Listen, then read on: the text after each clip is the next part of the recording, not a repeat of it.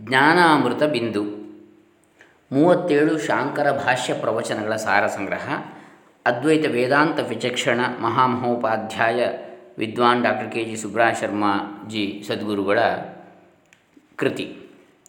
ಅದರಲ್ಲಿ ಈಗಾಗಲೇ ಹದಿನೇಳು ನುಡಿಮುತ್ತುಗಳನ್ನು ನೋಡಿದ್ದೇವೆ. ಹದಿನೇಳು ಪ್ರವಚನ ಸಾರಗಳನ್ನು, ಸಾರವನ್ನು. ಈಗ ಹದಿನೆಂಟನೇದನ್ನು ನೋಡೋಣ. ಓಂ ಶ್ರೀ ಗುರುಭ್ಯೋ ನಮಃ. ಹರಿ ಓಂ. ಶ್ರೀ ಗಣೇಶಾಯ ನಮಃ. ಜ್ಞಾನದಿಂದ ಮೋಕ್ಷ, ಜ್ಞಾನದಿಂದ ಶೋಕ, ಮೋಹ, ನಾಶ. ಈಶಾವಾಸ್ಯೋಪನಿಷತ್ ಶಾಂಕರ ಭಾಷ್ಯ, ಮಂತ್ರ ಏಳು. ಈಶಾವಾಸ್ಯ ಉಪನಿಷತ್ತು ಶುಕ್ಲ ಯಜುರ್ವೇದ ಸಂಹಿತೆಯ ನಲವತ್ತನೇ ಅಧ್ಯಾಯಕ್ಕೆ ಸೇರಿದೆ. ಕೊನೆಯ ಅಧ್ಯಾಯ. ಇದಕ್ಕೆ ಸಂಹಿತೋಪನಿಷತ್ ಎಂದು ಹೆಸರಿದೆ. ಹದಿನೆಂಟು ಮಂತ್ರಗಳಿಂದ ಕೂಡಿರುವ ಈ ಉಪನಿಷತ್ತಿನಲ್ಲಿ ಆತ್ಮನ ಸ್ವರೂಪವನ್ನು, ಜ್ಞಾನದ ಮಹಿಮೆಯನ್ನು, ಮೋಕ್ಷದ ಲಕ್ಷಣವನ್ನು ಸುಂದರವಾಗಿ ಉಪದೇಶಿಸಿರುತ್ತದೆ. ಪ್ರಕೃತ ಏಳನೇ ಮಂತ್ರದ ಅರ್ಥವನ್ನು ನೋಡೋಣ. ಯಸ್ಮಿನ್ ಸರ್ವಾಣಿ ಭೂತಾನಿ ಆತ್ಮೈವಾಭೂತ್ ವಿಜಾನತಃ ತತ್ರ ಕೋ ಮೋಹ ಕಶೋಕ ಏಕತ್ವಮನುಪಶ್ಯತಃ. ವಿವೇಕದಿಂದ ಆತ್ಮನನ್ನು ಸರಿಯಾಗಿ ತಿಳಿದವನಿಗೆ ಯಾವಾಗ ಎಲ್ಲ ಭೂತಗಳು ಆತ್ಮನೇ ಆಗಿಬಿಡುತ್ತವೆಯೋ ಆಗ ಅವನಿಗೆ ಏಕತ್ವವನ್ನು ಅನುಭವದಿಂದ ಕಾಣುವವನಿಗೆ ಮೋಹವಾಗಲಿ, ಶೋಕವಾಗಲಿ ಹೇಗೆ ಸಂಭವಿಸುತ್ತವೆ? ಈ ಪ್ರಪಂಚದಲ್ಲಿರುವ ಪ್ರತಿಯೊಂದು ಜೀವಿಗೂ ಶೋಕಮೋಹಗಳು ಗಂಗಾ ಪ್ರವಾಹದಂತೆ ಒಂದಾದ ಮೇಲೆ ಮತ್ತೊಂದರಂತೆ ಬರುತ್ತಾ ಇರ್ತವೆ. ಶೋಕಮೋಹಗಳೇ ಸಂಸಾರ, ಶೋಕಮೋಹಗಳೇ ಬಂಧನ, ಇವೇ ಅನರ್ಥ. ಈ ಶೋಕಮೋಹಗಳ ನಾಶವೇ ಮುಕ್ತಿ. ಇದೇ ಅಮೃತತ್ವ, ಇದೇ ಮಾನವ ಜನ್ಮದ ಹೆಗ್ಗುರಿ ಹಿರಿದಾದ ಗುರಿ. ಹೆಗ್ಗುರಿ ಕರ್ಮಧಾರೆಯ ಸಮಾಸ. ಇದೇ ಪರಮ ಪುರುಷಾರ್ಥ. ಸರಿ, ಇದನ್ನು ಹೊಂದುವುದು ಹೇಗೆ ಎಂದರೆ ಜ್ಞಾನದಿಂದ. ಆತ್ಮಜ್ಞಾನ ಒಂದರಿಂದಲೇ ಶೋಕಮೋಹಗಳು ತೊಲಗಬೇಕೇ ಹೊರತು ಬೇರೆ ದಾರಿಯೇ ಇಲ್ಲ. ಆತ್ಮಜ್ಞಾನದ ಲಕ್ಷಣವನ್ನು ಈ ಮಂತ್ರವು ಸುಂದರವಾಗಿ ತಿಳಿಸುತ್ತಿದೆ. ಪರಮಾರ್ಥನಾದ, ನಿರುಪಾಧಿಕನಾದ, ಯಾವುದೇ ಉಪಾಧಿಗಳಿಲ್ಲದ, ಗುರುತುಗಳಿಲ್ಲದ, ಚಿಹ್ನೆಗಳಿಲ್ಲದ, ಲಾಂಛನಗಳಿಲ್ಲದ, ಆತ್ಮನೇ ತಾನೆಂದು ತಿಳಿಯುವುದೇ ಆತ್ಮಜ್ಞಾನ. ಸಕಲ ಜೀವಿಗಳಿಗೂ ಏಕನೇ ಆತ್ಮನೆಂದು ಒಬ್ಬನೇ ಆತ್ಮನೆಂದು, ಅವನು ಅಸಂಸಾರಿ ಎಂದು, ಅವನಲ್ಲಿಯೇ ಎಲ್ಲ ಪ್ರಾಣಿಗಳು ತೋರುತ್ತಿವೆ ಎಂದು ತಿಳಿಯುವುದೇ ಆತ್ಮಜ್ಞಾನ.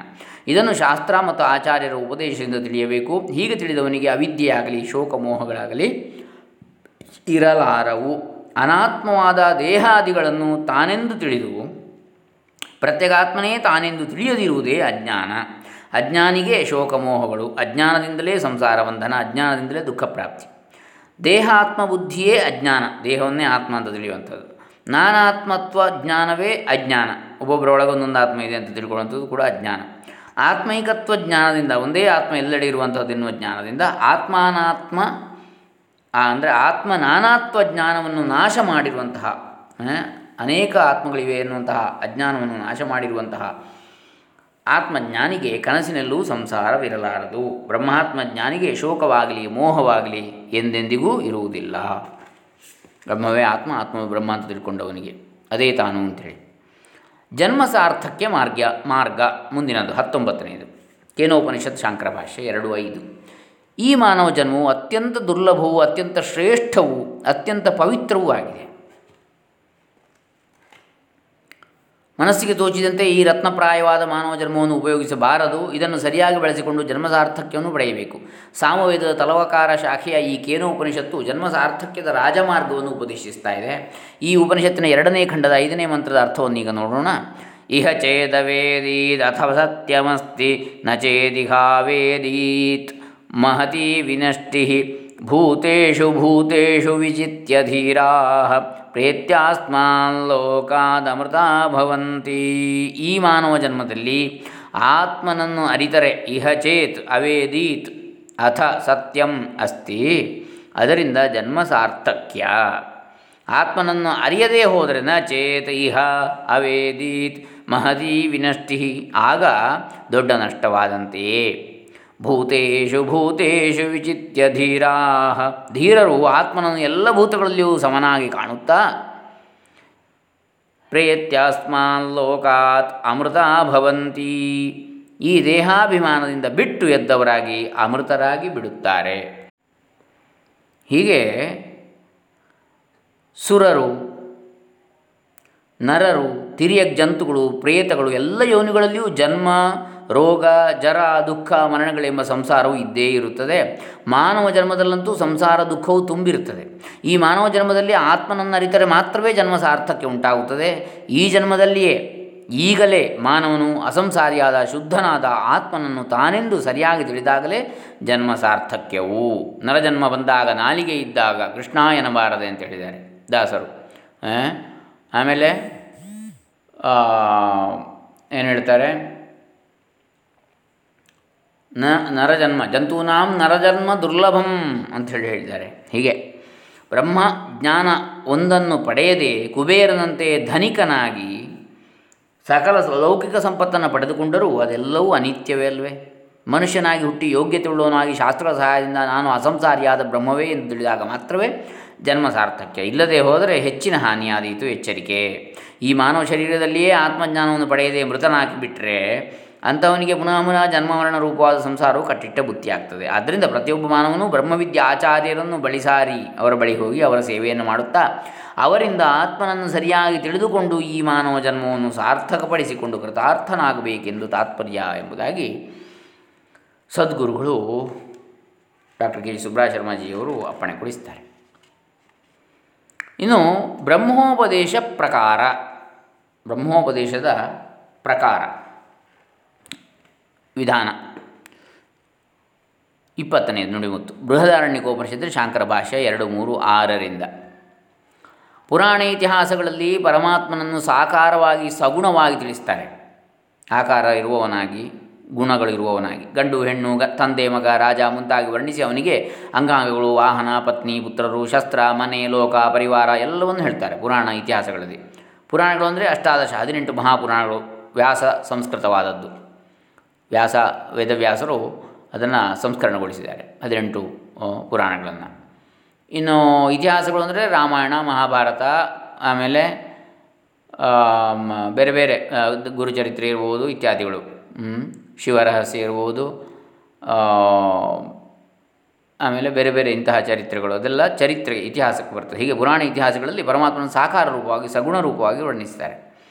ಆದರೆ ನಿಜವಾಗಿ ಇದು ಯಾವುದೂ ಪರಬ್ರಹ್ಮದ ಪರಮಾರ್ಥ ಸ್ವರೂಪವಲ್ಲ. ಉಪಾಸನೆಗಾಗಿ ಹೇಳಿರುವ ಮಾಯಾಕಲ್ಪಿತ ರೂಪಗಳು ಇವು. ಹಾಗಾದರೆ ಪರಬ್ರ ಪರಬ್ರಹ್ಮದ ನಿಜ ಸ್ವರೂಪವೇನು? ಪರಬ್ರಹ್ಮವನ್ನು ಉಪನಿಷತ್ತುಗಳಲ್ಲಿ ಹೇಗೆ ವರ್ಣಿಸಿರುತ್ತಾರೆ? ಉತ್ತಮಾಧಿಕಾರಿಗಳಾದ ಆತ್ಮ ಜಿಜ್ಞಾಸುಗಳಾದ ಸಾಧಕರು ಬ್ರಹ್ಮವನ್ನು ಏನೆಂದು ತಿಳಿಯಬೇಕು? ಎಂದರೆ ಈ ಬೃಹದಾರಣ್ಯಕೋಪನಿಷತ್ತಿನ ಈ ಮಂತ್ರವು ಹೀಗೆ ಉಪದೇಶಿಸ್ತಾ ಇದೆ. ಅಥಾತ ಆದೇಶೋ ನೇತಿ ನೇತಿ ನಹ್ಯೇತಸ್ಮಾದಿತಿ ಪರಮಸ್ತಿ ಬೃಹದಾರಣ್ಯಕೋಪನಿಷತ್ತು ಎರಡು ಮೂರು ಆರು. ಇನ್ನು ಈಗ ಪರಬ್ರಹ್ಮವನ್ನು ಸರಿಯಾಗಿ ತಿಳಿಸುವ ಪ್ರಕಾರವೆಂದರೆ ನೇತಿ ನೇತಿ ಎಂಬುದೇ. ಈ ಪ್ರಕಾರಕ್ಕಿಂತ ಬೇರೆಯಾದ, ಬೇರೆಯದಾದ, ಅಂದರೆ ಇಲ್ಲಿ ಹೇಳಿದ್ದು ಅಥ, ಅತಃ, ಆದೇಶ, ನ ಇತಿ ನ ಇತಿ, ನ ಹಿ ಏತಸ್ಮಾತ್ ಇತಿ, ನ ಇತಿ ಅನ್ಯತ್ ಪರಂ ಅಸ್ತಿ. ಇನ್ನು ಈಗ ಪರಬ್ರಹ್ಮವನ್ನು ಸರಿಯಾಗಿ ತಿಳಿಸುವ ಪ್ರಕಾರವೆಂದರೆ ನೇತಿ ನೇತಿ ಎಂಬುದೇ. ಈ ಪ್ರಕಾರಕ್ಕಿಂತ ಬೇರೆಯದಾದ ಮತ್ತೊಂದು ಪ್ರಕಾರವು ಇಲ್ಲದ್ದರಿಂದ ಅದನ್ನೇ ಬ್ರಹ್ಮೋಪದೇಶ ಪ್ರಕಾರ ಅಂತ ಹೇಳಿ ಬ್ರಹ್ಮೋಪದೇಶವನ್ನು ಹೇಗೆ ಮಾಡೋದು ಅಂತ ಬ್ರಹ್ಮದ ಕುರಿತಾದ ಉಪದೇಶವನ್ನು. ಬ್ರಹ್ಮವನ್ನು ನೇತಿ ನೇತಿ ಎಂದೇ ಉಪದೇಶಿಸಲಾಗುತ್ತದೆ. ಇದಲ್ಲ, ಅದಲ್ಲ ಅಂತೇಳಿ ಇಂಥದ್ದೇ ಅಂತ ಹೇಳಲಿಕ್ಕೆ ಬರುವುದಿಲ್ಲ ಅಂತ. ನಿರ್ಗುಣ, ನಿರುಪಾಧಿಕ, ನಿರವಯವ, ನಿಷ್ಪ್ರಪಂಚವಾದ ಬ್ರಹ್ಮವನ್ನು ಶಬ್ದಗಳಿಂದ ತಿಳಿಸಲು ಸಾಧ್ಯವಿಲ್ಲ. ನಿರ್ಗುಣ ಅಂದರೆ ಸತ್ವ, ರಜ, ತಮ, ಗುಣಗಳು ಇಲ್ಲದವ. ನಿರುಪಾಧಿಕ ಅಂದರೆ ಯಾವುದೇ ಉಪಾಧಿ ಇಲ್ಲ, ವೈದ್ಯ, ಇಂಜಿನಿಯರು, ಅಪ್ಪ, ಮಗ ಇತ್ಯಾದಿ ಯಾವ ಉಪಾಧಿ ಗುರುತುಗಳು ಇಲ್ಲದ, ದೇಹ, ಇಂದ್ರಿಯ ಇತ್ಯಾದಿ ಯಾವುದೇ ಗುರುತುಗಳು ಇಲ್ಲದಂಥ ಉಪಾಧಿಗಳಿಲ್ಲದಂಥದ್ದು ನಿರುಪಾಧಿಕ ನಿರವಯವ ಯಾವುದೇ ಅಂಗೋಪಾಂಗಗಳು ಕಣ್ಣು ಮೂಗು ನಾಲಿಗೆ, ಚರ್ಮ, ಕಾಲು ಕಾಲು ಯಾವುದೂ ಇಲ್ಲದ್ದು, ನಿರವಯವ ಅವಯವಗಳಿಲ್ಲದ್ದು, ಅಖಂಡವಾದದ್ದು, ಏಕರಸವಾದ, ಏಕವಾದ್ದು? ಅನೇಕವಾದ್ದಲ್ಲ, ನಿಷ್ಪ್ರಪಂಚವಾದ, ಅಂದರೆ ಪ್ರಪಂಚ ಎನ್ನುವಂಥದ್ದು ಇಲ್ಲ ನಿಷ್ಪ್ರಪಂಚ ಅದಕ್ಕೆ ಅಂದರೆ ನಿಷ್ಪ್ರಪಂಚ ಅಂದರೆ ಈ ಪ್ರಪಂಚವನ್ನು ಆಧರಿಸಿ ಅದು ಇಲ್ಲ, ಅದನ್ನು ಆಧರಿಸಿ ಪ್ರಪಂಚ ಇದೆ. ಹಾಗೆ ನಿಷ್ಪ್ರಪಂಚವಾದ ಬ್ರಹ್ಮವನ್ನು ಶಬ್ದಗಳಿಂದ ತಿಳಿಸಲು ಸಾಧ್ಯವಿಲ್ಲ. ಯಾವುದೇ ಶಬ್ದದಿಂದ ಬ್ರಹ್ಮವನ್ನು ಏನೇ ವರ್ಣಿಸಿದರೂ ಅದು ಪರಬ್ರಹ್ಮದ ನಿಜ ಸ್ವರೂಪವು ಆಗಲಾಗದು ಆಗದು. ಯಾಕೆ? ಅದೆಲ್ಲವೂ ಬ್ರಹ್ಮದೊಳಗೆ ಬರ್ತದೆ. ದೇಶಕಾಲ ನಾವು ಎಲ್ಲ ಶಬ್ದಗಳು ಕೂಡ. ದೇಶಕಾಲಾತೀತವಾಗಿರುವ ದೇಹೇಂದ್ರಿಯಾದಿ ರಹಿತವಾಗಿರುವ ಪರಬ್ರಹ್ಮವನ್ನು ಹಾಗಾದರೆ ಹೇಗೆ ತಿಳಿಯಬೇಕು ಎಂದರೆ ಈ ಮಂತ್ರ ತಿಳಿಸ್ತಾ ಇದೆ. ಅಥಾತ ಆದೇಶೋ ನೇತಿ ನೇತಿ ಎಂದು. ಬ್ರಹ್ಮವನ್ನು ಇತಿನ ಇತಿನ ಎಂದೇ ತಿಳಿಸಬೇಕು. ಅವಿದ್ಯೆಯಿಂದ ಎಂಬುದಾಗಿ ಅಲ್ಲ ಎಂಬುದಾಗಿ ಅಲ್ಲ ಅಂತ ಇತಿನ ಅಂದರೆ. ಅವಿದ್ಯೆಯಿಂದ ಬ್ರಹ್ಮದಲ್ಲಿ ಅಧ್ಯಾರೋಪಿತವಾಗಿರುವ ಎಲ್ಲ ಗುಣಧರ್ಮಗಳನ್ನು ನ ಅಲ್ಲ ಎಂದೇ ತಿಳಿಸಬೇಕು. ಬ್ರಹ್ಮವು ಕಾರಣವಲ್ಲ, ಕಾರ್ಯವಲ್ಲ, ಸ್ಥೂಲವಲ್ಲ, ಸೂಕ್ಷ್ಮವೂ ಅಲ್ಲ, ಸಗುಣವೂ ಸೋವಾದಿಕವೂ ಅಲ್ಲ ನಿರುಪಾದಿಕವೂ ಅಲ್ಲ ಎಂದು ಮುಂತಾಗಿ ನೇತಿಕಾರದಿಂದಲೇ ಬ್ರಹ್ಮವನ್ನು ಶ್ರುತಿಗಳು ತಿಳಿಸುತ್ತಿವೆ. ಹಾಗಾದರೆ ಬ್ರಹ್ಮವೆಂದರೆ ಶೂನ್ಯವಾಯಿತಲ್ಲ ಎಂದರೆ? ಆಗ ಶ್ರುತಿ ಪುನಃ ನೇತಿ ಎಂದು ಎರಡನೇ ಸಲ ಹೇಳ್ತಾ ಇದೆ, ಶೂನ್ಯವಲ್ಲ ಅಂತ. ಬ್ರಹ್ಮವು ಶೂನ್ಯವೂ ಅಲ್ಲ ಎಂದರ್ಥ. ಹೀಗೆ ಶಬ್ದ ಪ್ರತ್ಯಯಗಳಿಗೆ ಗೋಚರವಾಗದಿರುವ ಪರಬ್ರಹ್ಮವನ್ನು ಇದಲ್ಲ ಇದಲ್ಲ ಎಂದು ನೇತಿಕಾರದಿಂದಲೇ ತಿಳಿಸಬೇಕು. ಈ ಕ್ರಮದಿಂದ ತಿಳಿಸಿದಾಗಲೇ ಬ್ರಹ್ಮದ ಪರಿಪೂರ್ಣ ಸ್ವರೂಪವು ಸರಿಯಾಗಿ ಅರ್ಥವಾಗುತ್ತದೆ ಅಂತ ಹೇಳಿ ಸದ್ಗುರುಗಳಾದ ಡಾಕ್ಟರ್ ಕೆ ಶರ್ಮಾಜಿಗಳು ಅಪ್ಪಣೆಯನ್ನು ಕೊಡಿಸ್ತಾರೆ. ಇನ್ನು ಮುಂದಿನದನ್ನು ನಾಳೆ ದಿವಸ ಮುಂದುವರಿಸೋಣ. ಆತ್ಮಜ್ಞಾನಿಯ ಪೂಜೆ ಅಂಥೇಳಿ ಹೇಳುವಂಥದ್ದನ್ನು. ಹರೇ ರಾಮ. ಸರ್ವೇ ಜನ ಸುಖಿನೋ ಭವಂತು. ಲೋಕಾ ಸಮಸ್ತ ಸುಖಿನೋ ಭವಂತು. Doctor K G Subraya Sharmaji ಸದ್ಗುರು ಚರಣಾರ್ಪಿತಮಸ್ತು. ಓಂ ತತ್ಸತ್.